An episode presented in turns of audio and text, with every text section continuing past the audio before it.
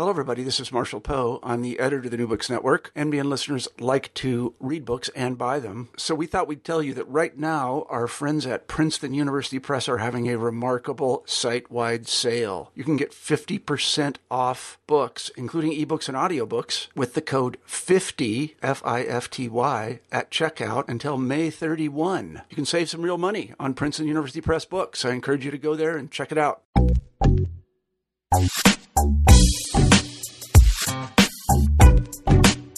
What exactly is metadata? What is that information that fuels this society?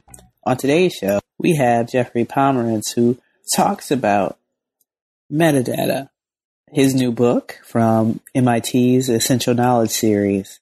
This is New Books in Technology. I'm your host, Jasmine McNealy.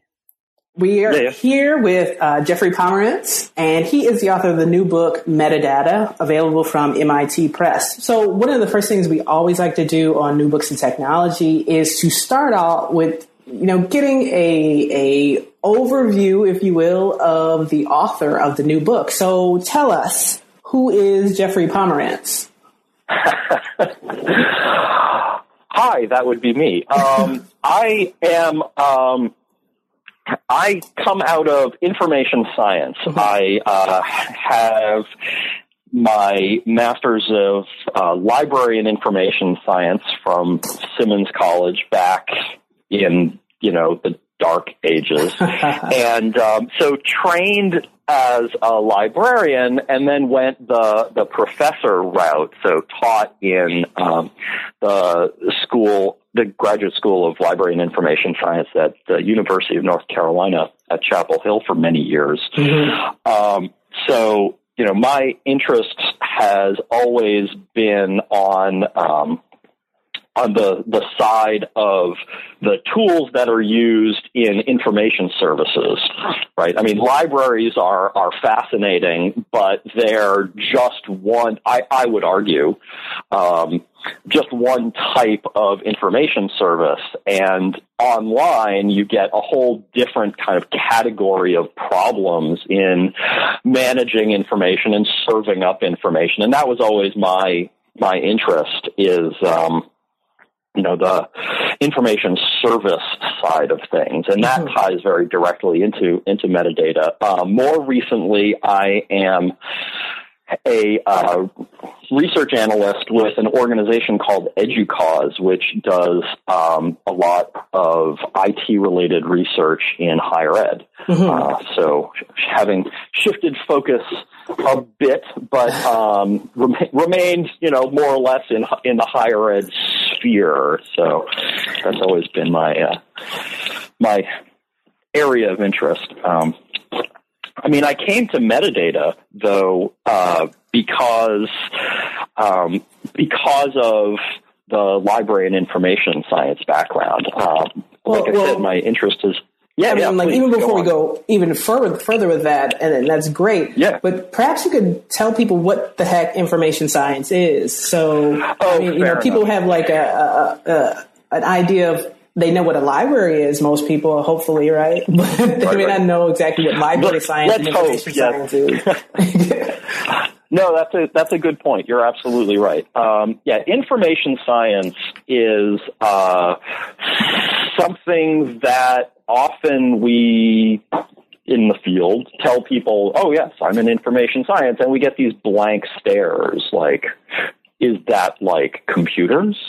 Um, and yeah, I mean, it sort of is. Uh, information science is, um, even though we sometimes don't like to admit it, it's a social science, right? It is the study of people and the use of information technology right? How do people organize information? How do you access information and manage it? And um, in the context of a library, of course, a lot of it is is how do you organize this stuff in this enormous building so that people who come in can find what they want relatively easily, right? So it's an organization and design problem.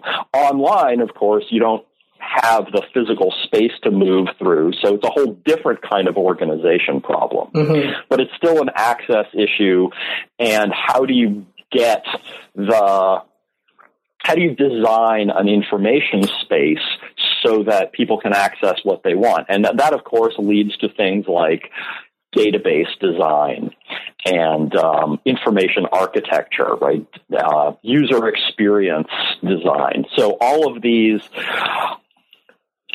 related areas that have to do with accessing information are, I would argue, sub branches of, of information science, which is sort of this large scale umbrella field that deals with organizing stuff mm-hmm. and figuring out ways to serve it up um, in terms of you know information resources whatever those things are everything from print on paper to you know really abstract pieces of electronic data hmm okay so if we're going forward, then how do you get to writing a book about meta- metadata? And and I should note that the book is a part of the MIT uh, Essential Knowledge series. So that's that's kind of like a, a, a value, right? So this is something yeah. everyone should know about. So how do we get there? Well, I mean, first of all, I should say I was very flattered when uh, one of the editors from the from MIT Press asked me to um, to write this book because the Essential Knowledge series is a uh, very brief introduction. They're fairly short books. They're brief introductions to complex topics. Right? And there are other really interesting ones like waves and you know memes. These really big topics um, that deserve you know, a little bit more attention and better understanding. And so I was very flattered when I was approached uh, to write this book because it's a it's a sign that the press understands that this is a topic that's really worth uh, having uh, broader discussion of and, and greater understanding generally. Um, so the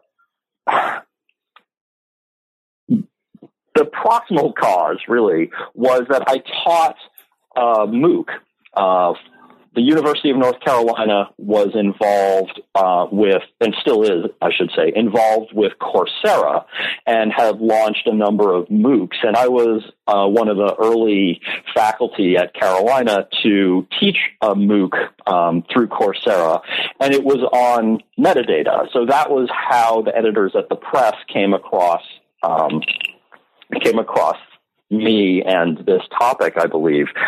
Um, the reason I wanted to teach a MOOC, which of course are you know these massive open online courses, the reason I wanted to teach a MOOC for a broad general audience on metadata specifically was that over the years of, of teaching in the School of Information Science, I uh, I had been thinking about what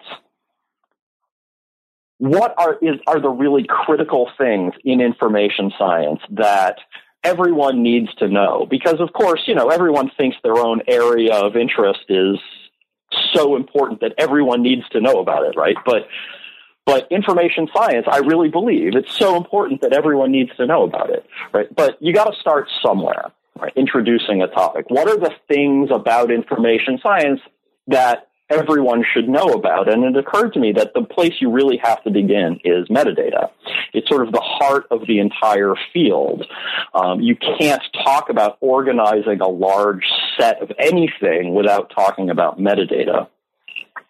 And um, metadata is such an important part of the way pretty much all modern information technologies work that I just thought that had to be the first information science course if you're going to present any kind of, you know, curriculum in the field to a broad general audience, that would have to be where you started. Mm-hmm. Um, and you know, so, so I, yeah, I'm sorry. Absolutely. I, I, don't mean to interrupt you at all. I, I, Not at what all. I find interesting is that, you know, you talk about metadata and, you know, there's a kind of a, a a general definition of metadata that's out there, but you take issue with that definition of, of metadata. well, um, the meaning of the word has shifted a bit um, over the last few years, um, and and I blame Edward Snowden. Um, no, I mean, sorry. I, Edward, if you're listening, thank you for for uh, bringing the word metadata to the public eye. I mean, honest, honest to goodness, um, Snowden really did information science a favor in that sense. But the way metadata, the word metadata, has been used after kind of the Snowden news is slightly different than the way it was used before, and um, sort of prior to Edward Snowden uh, the the word metadata was it, it, was kind of a jargony term that only librarians and information scientists and computer scientists cared about, right? And what it meant was data about data, which is a definition that you hear a lot and nobody likes, right? But but it gets used a lot, right? data about data, right? So the classic example of this is um, uh, library catalog data, right? If you remember card catalogs or if you're using an online catalog, right, you look up a book in a library by a couple of a couple of hooks, right? Author, title, subject, that sort of thing. And you get all of that on a card in a card catalog, and that's metadata about the book. It's not the book itself, it's data about the book. Right. And it helps you find the thing, right? So that's sort of the classic definition of descriptive metadata. Uh, and there are other types of metadata as well, and we can talk about those if you if you want. But uh, post Snowden, if you will, the word metadata has really come to be used to describe um, what's called use metadata sometimes, and another term that I actually prefer is uh, data exhaust. Right? We generate a huge amount of data just going about our daily business. Right? Um, AT&T, my phone company, right, now has a record of this phone call. Right? They'll know your phone. I'm sorry, but they will. Right? They know your phone number, they know my phone number, they know what cell phone tower my cell phone is talking to, right? They'll know the duration of the call, right? That's all metadata about this call. Right? I go shopping on Amazon, they have a record of you know what other things I looked at and what I ended up buying, right? All of that's metadata about the transaction, right? Just going about our daily lives, we generate a huge amount of data data exhaust. And that's the kind of metadata that uh, people are talking about largely now, sort mm-hmm. of in the wake of all of the Snowden revelations. So the meaning of metadata has shifted a bit. But that's not to say that's not a perfectly legitimate use of the word. It's just when people say metadata and when the media uses the word metadata, that's generally what they use, they mean. Mm-hmm. Now you you, um, you even talk about in the yeah. introduction. You say you know this is metadata's world and and you're just living in it. So yeah, the implications exactly. are huge, right? Well, I, and you know. I was being a little cute, maybe, right. but uh, but I nevertheless I think it's true that um, you know the information society that we live in now runs on metadata, right? Not just the not just data exhaust that we generate, but the entire sort of infrastructure of the web runs on data about information objects online. And we interact with this stuff all the time, but we're kind of blind to it because the interfaces do a very nice job of hiding metadata from us or just presenting us with certain options for what things we can interact with, right? We're, we're operating in a technology environment that's full of metadata, but we're not usually aware of it because, you know, things are designed to hide functionality from us. And I don't mean that in an ominous way, right? I don't mean that things are hidden in a, you know, scary kind of creepy way. I mean, we don't need to see the gears working mm-hmm. in the same way we don't need to know, you know, how to how to fix a car engine to drive the thing. You know, that's interesting because you call uh, metadata, you said metadata has become infrastructural. When I think of infrastructure, I think of, you know, highways and bridges yep. and, and those kinds of things. And so they kind of float into the background, and yet at the same time, you know that they're there. Is there quite a right. difference between, say, what we usually think of as infrastructure and metadata? Because most people don't even recognize, I would think, that metadata is there, but with like mm-hmm. buildings and, and bridges, bridges and, and things like that, you don't, I mean, they're there and you recognize they're there. So, you know, you get on the freeway on ramp or off ramp, but you, you know, they're less a part of the, the larger scheme. But metadata, most people don't know, do they? Mm-hmm. No, I think that's a good point. Um, and that's a, you're right. That's a, that's an important distinction to make about infrastructure, right? Mm-hmm. Um, I guess I meant it's infrastructural in the sense of things are built on it, mm-hmm. right? Like, um, you know, like the electric grid and, okay. you know, the plumbing under the streets and stuff like that. But you're absolutely right. The highway system, you know, the highway system is a, is a good example, right? It enables lots of other things like you know interstate shipping and you know family vacations and stuff like that right? Right? It, it enables certain things to happen but you're right. It's very visible. And uh, you know it would be hard to ignore where yeah metadata i think is infrastructural in the sense of you know the phone lines mm-hmm. right? They're there. You can see them but most of the time you just kind of tune it out. Right right right?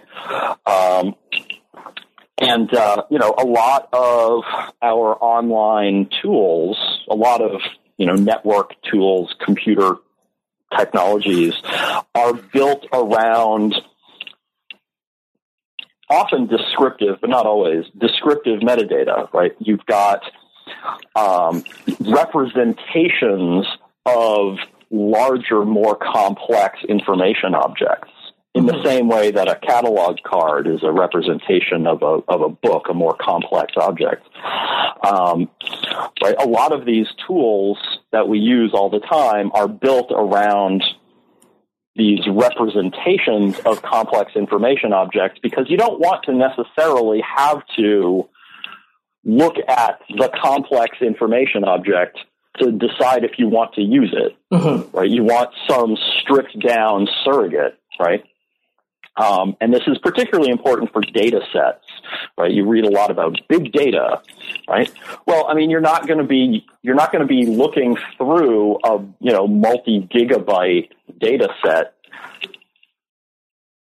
to decide if it's going to be useful to you right? Even if you work for the organization that collected it, right? You need some representation that says it contains this kind of information, right? Over this gate range about, you know, these things, et cetera, right? And that's all descriptive metadata. Mm-hmm. Uh, even email, right? Even email. The first thing you see when you look at your email is um, who the email's from and what time it arrived, right?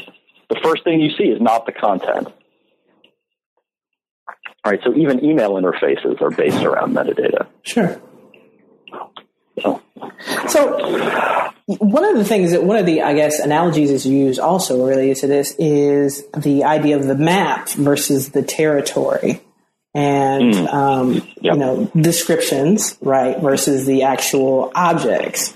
Um, I wonder if you right. could like talk a bit about that because um, I, I, think, you know, as a follow up, I'll ask you a follow up question, but there's important ideas about like maps and helping to help people find things, right? So one of the right. things for meta- metadata is to help people retrieve or discover things, right? Yep.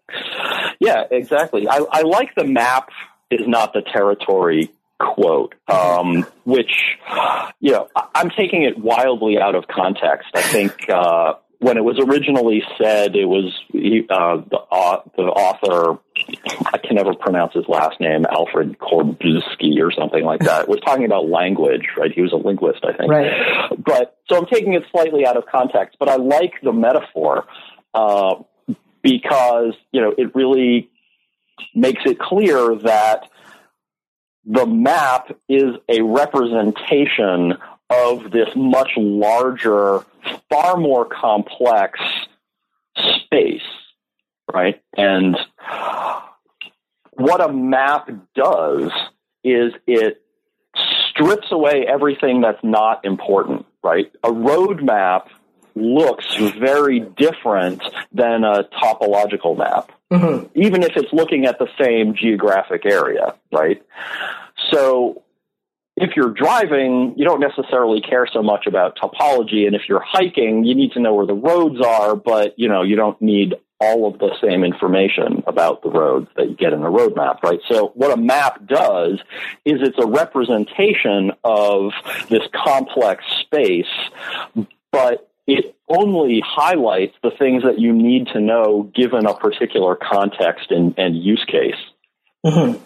And metadata is very much the same way, right? You've got, um, again, let's take books because they make a nice example. Um, descriptive metadata about books, right? Author, title, subject, you know, year of publication, publisher, right? All of the things that you can say about that physical object, the book, right? Height, width, right? Number of pages, number of things you can say that just simply describe the thing. Then you've got a different kind of metadata, right? Administrative metadata, right? What do you need to know to manage that object? Right? Well, you know, maybe it needs to be stored in a climate controlled environment. Right? So the administrative metadata will tell you the conditions under which it should be stored, or maybe only certain individuals have permission to get access to that thing. So you get right, those kinds of permission metadata about the object. Right? So you get two very different approaches to metadata about the same thing. Mm-hmm. Right? And you just simply ignore everything else right? If I care about permissions, I don't necessarily care about things like author, title, subject, and vice versa, right? So metadata is a map because it simplifies these complex objects for particular use cases. Mm-hmm. So you know, you know, as a follow up to that, um, the use of kind of like the map analogy, um, we know that maps can have in them within them biases, right? Because they're made by humans, and you know, oh, yes. people carry with them their own biases. Is metadata subject to the same kind of biases? And we, we're talking about, you know, algorithms have bias inherent in them as well because yep. they're made by humans. Is metadata subject to the same kind of bias? It absolutely is. It absolutely is, and that is a really interesting uh, problem with um, developing metadata generally and, and classification schemes as well. There's a there's a fairly interesting history of writing in library science about the biases that are built into the classification schemes that we use. Mm-hmm. Um, there's uh, there's a really excellent book, which actually I believe is also out of the MIT Press, called "Sorting Things Out." and it's about the really the history of the development of classification schemes. And one of the examples um, that they use is the history of um, a classification scheme that's used in, in the medical field, um, medical subject headings. Right? It's it's the it's the scheme that's used to put books on shelves in um, in medical libraries, for example. Right? So diagnoses change over time. Right? Mm-hmm. So I think the exam- an example that gets used a lot is um, post traumatic stress disorder. Mm-hmm. Right? That wasn't really recognized as a thing until the 70s, until after the Vietnam War. Right? So how would you find cases of post traumatic stress disorder written about in the medical literature prior to 1970. Right? So the terminology changes, right? But then you get more sort of problematic cases of terminology change over time, right? The names of places, right? what name do you use? Do you use the local name, the native name, or the the you know European name that was imposed on a place right. when it was colonized by some European nation, right? right. So you get these kinds of of, of biases. Um, there's an interesting uh, issue that um, the author Clay Shirky raised in a in an essay about uh, um, the class the, the naming of geography that mm-hmm. the number of uh, the number of terms in the Library of Congress subject headings, right, which is the classification scheme that's used um, in many, many libraries to uh, create subjects. Um, there are as many terms for different places in um, in the Balkans as there are for all of Africa. Mm-hmm right? I mean, I don't know if that's still true, but it was at the time he wrote the essay, uh, right? So you get these biases that are, you know, let's give people the benefit of the doubt, probably unintentional, but built into the way that the people who created the, the scheme saw the world, mm-hmm. right? So, you know, that's the, that's the tricky part about creating any kind of metadata scheme is trying to either get away from that bias at the outset, which of course is really difficult to do, or at least providing a mechanism to change the scheme over time so that, you know, with the benefit of time, people can, can change it and fix those biases, but inevitably they're going to introduce new ones. So, so then what's, yeah, what like, are the ramifications? Like I'm sorry, go ahead. Oh no, I was going to say, yeah, the the ramifications, of course, are that um, all technologies are flawed. I mean, right. inevitably, right? I mean, it, you know, and that's not necessarily a negative statement. I mean, you know, only human, right? You know, the things we build are good and bad in equal measure, right? It's the the the important part I would say is that there has to be some kind of mechanism to fix problems when they are found, mm-hmm. right? Metadata, like all technologies, can't be static. You can't just say, well, you know, we now have the perfect description of the world and everyone will use that until the end of time. You know, that's just silly. Uh, and pretty much all classification schemes have a mechanism for introducing changes and changing terminology and adding new terms and removing terms and whatnot over time. Um, the uh, the problem, of course, is that that process tends to be slow, right? Because it's you know organizational change and changing built infrastructure is just simply time consuming. Right right? So the implication is that those changes take longer to affect than the world that they're trying to describe. Mm-hmm. Well, I mean, we're talking about implications and ramifications. So, is there a possibility yeah. that meta- metadata can be used uh, for discrimination or uh, discri- you know, um, yeah. for yeah, yeah. Well, I mean, absolutely, right? Uh, a lot of um, a, a lot of discrimination gets codified in descriptions. Right. Right. I mean, you know, you describe someone as three fifths of a person, and that becomes a legal definition. Sure. Right. And that's a way of categorizing, and that that in itself is a metadata a piece of metadata about individuals, right? That legally they are defined in the following way. So yeah, absolutely, right? The, the trick, of course, like in the law, is there has to be a mechanism to change that over time. Sure. But, you know, laws, laws like anything else take a long time to change. So, so because laws take a long time to change, right? Um, and we are in a, in a in a world or a society that's using data so much now, big data, small data, yep. even, right? So I'm wondering about the implications of making or whether metadata is really participatory, right? Mm-hmm. So uh, people involving themselves in the creation of descriptions. I'm almost thinking of like folksonomy, kind of, but yep. With, yep. with metadata. Metadata.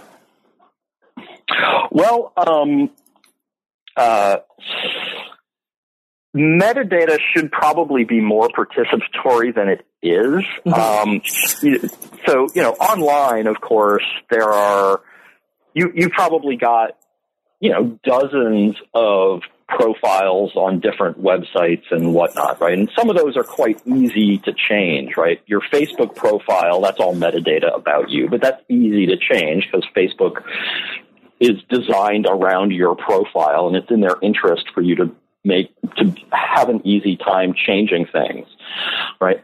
Um, your, you know, credit card company or, you know, your mortgage, the bank that owns your mortgage or whatever, right? Those organizations also maintain a lot of metadata about you, but it's much harder for you to get in and and change uh, the data that those organizations have about you. And again, mm-hmm. this is you know this is the data exhaust kind of metadata rather than than other kinds. Um, so you know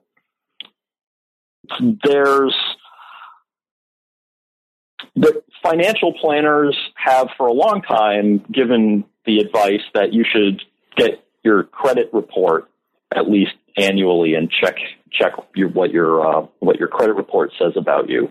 But I would argue that you should do the same thing with pretty much every other organization that has metadata about you as well. The problem is that there are so many. Right right? And it's often very difficult to get that kind of data out of, you know, the phone company and banks and whatnot, right? Um, so metadata should be more participatory than it is, but um, often the mechanisms to get access to that stuff is uh, not easily available. Mm-hmm. Um, and and in terms of folksonomy, that's a really interesting angle as well. The one of the um, one of the benefits of folksonomy is that it can have the potential to overcome the kind of biases we were just talking about. Sure. Right.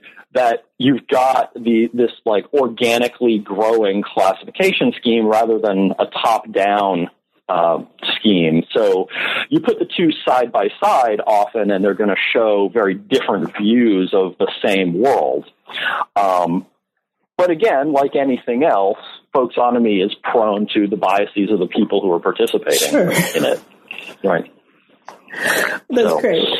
So, what are so in this society we have now, where data and metadata obviously is such a huge part, and it's being used not just by say government, but by corporations right. as well. What? Oh yeah. As we as we move forward, what should we expect from metadata?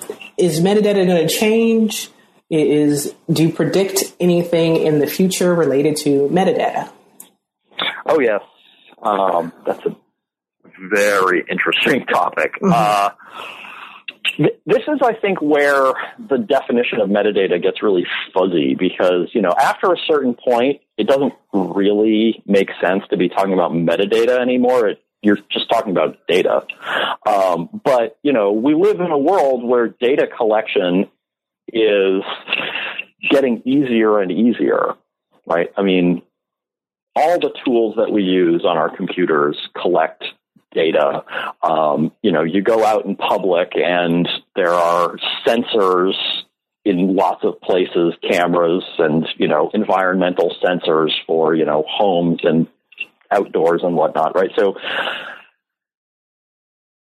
the trend is towards more and easier data collection. Mm-hmm. Right. So some of that can then be considered metadata about individuals organizations and the like, right? So, um, this is going to only become more and more of an issue. Um, ultimately, this becomes a Fourth Amendment issue, right? The question of um, of the legality of uh, collecting metadata um, about individuals, I think ultimately is one of is a constitutional question that deals with personal privacy and mm-hmm. um, there's uh, there's something called the third party doctrine, right? Um, Smith right, which right? exactly, yeah. Uh, it it it comes out of some court cases in the 70s, uh, in the late 60s and 70s, about um, the police trying to get access to uh, telephone records. Right.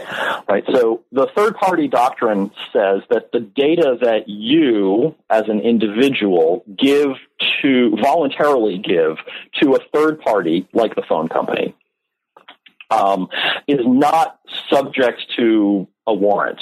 Right. The the police can get access to that data from the phone company without a warrant unlike tapping your phone where they need a warrant for that, right? Right. But that third party data, for data that you've provided to a third party, um, is open to uh, to the police or or whatever the authorities are in this context. Um, that there's a lot of discussion around whether that whether the third party doctrine is still relevant right? Back in, you know, the early 70s, pretty much the only third party of any interest was the phone company. Now, every organization that you have an account with has that same kind of metadata about you. Mm-hmm. So, right, there's a huge explosion in um, that kind of third party data. Uh, so suddenly it's become much a much greater sort of legal discussion whether the third party doctrine still applies and there's you know positions on both sides but ultimately i think that's probably going to come before the supreme court in some some form or another oh, sure. uh, as a uh, as a question of of privacy sure right? so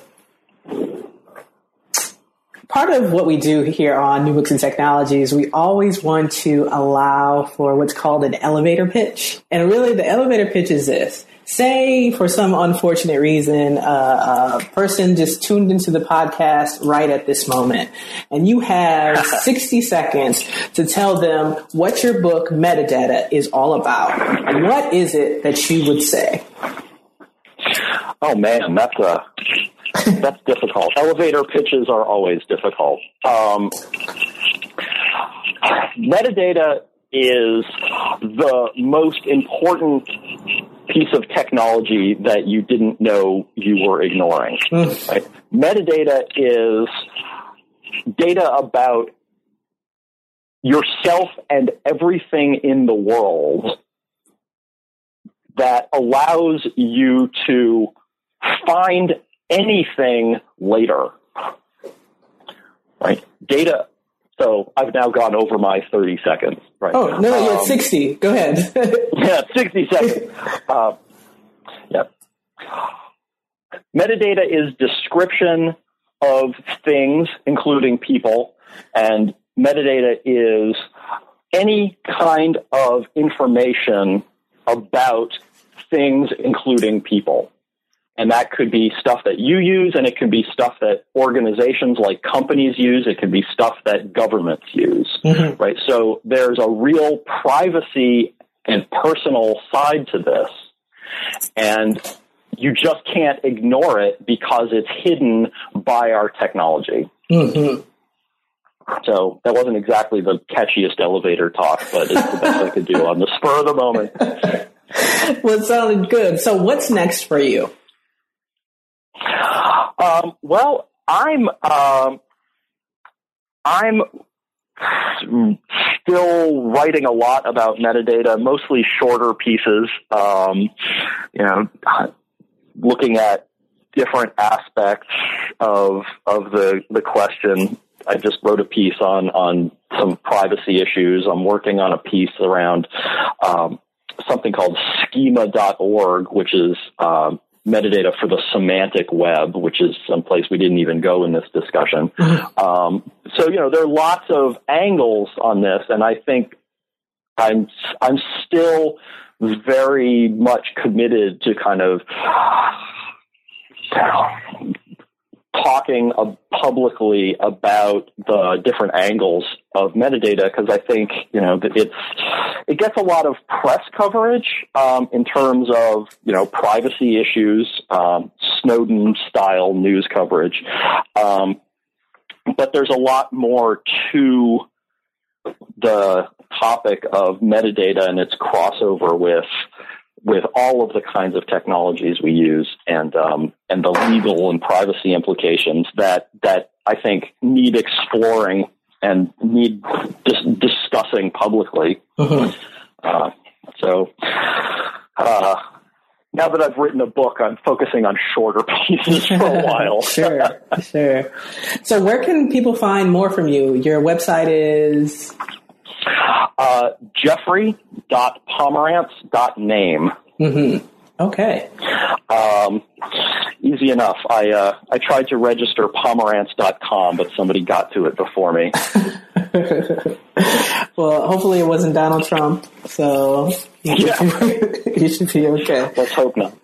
So the book is Metadata. It's part of the MIT Press Essential Knowledge series, and we've had Jeffrey Pomerantz on It was a great discussion. So thank you for coming on New Books in Technology.